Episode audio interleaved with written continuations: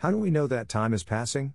The answer is to first understand what do we mean by passing of time.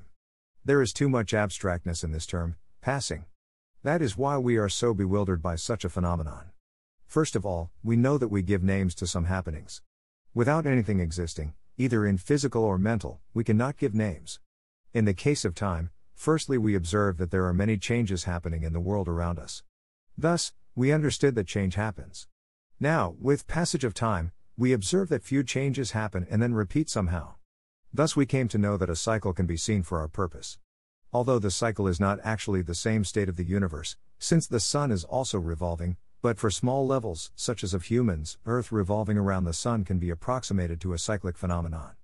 Thus, we now had cycles. We also were doing many things. Those works were non cyclic. There were many happenings in the world which were non cyclic. Thus, to arrange them, we tried to pin those events with the cyclic phenomenon. For this, we used symbols. These symbols were later replaced by numbers.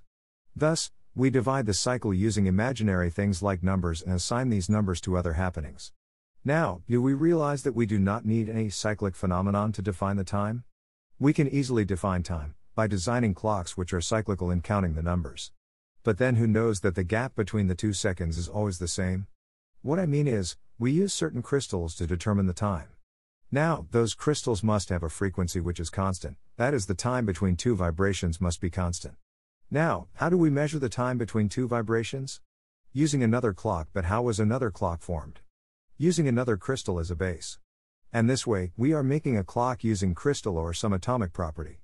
But the problem is that we use another clock to check whether the property of the crystal or atom is cyclical or not. This is like a thief giving judgment for herself. Thus, we see that the most advanced human civilization is still not able to fix the base on which time could be defined. Let us assume that the time period between two cycles is constant. Now, how do we know that? Or, how do we even define two things to be equal, especially time? If I am given two sticks, I can compare their lengths without introducing any third variable like meter, centimeter. I would simply place the two sticks side by side and see which is longer. But the problem of time is that it is intangible and has been created out of thin air. So, why do we use the time in the first place? Because our lives become easier to manage. Even though the time period between two vibrations may vary, still, everything is synchronized with that and hence our computers, etc. Do not see any difference.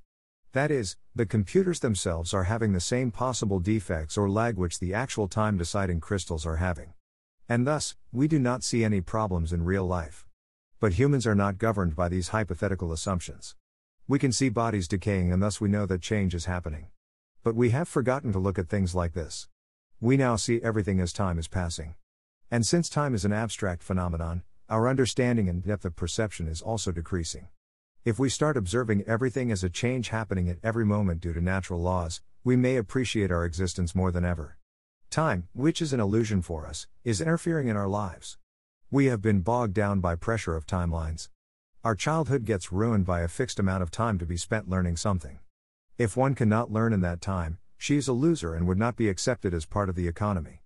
Our days pass by due to worries about time. We have stopped focusing on the real world and instead we are now worried about an abstract idea called time. We value relationships by the amount of time given to a partner and not by the amount of emotional transfer and love. We give timelines and not quality or quantity lines of a work, due to which our corporate systems have been so dangerous for the health of a normal person. We should rethink our approach.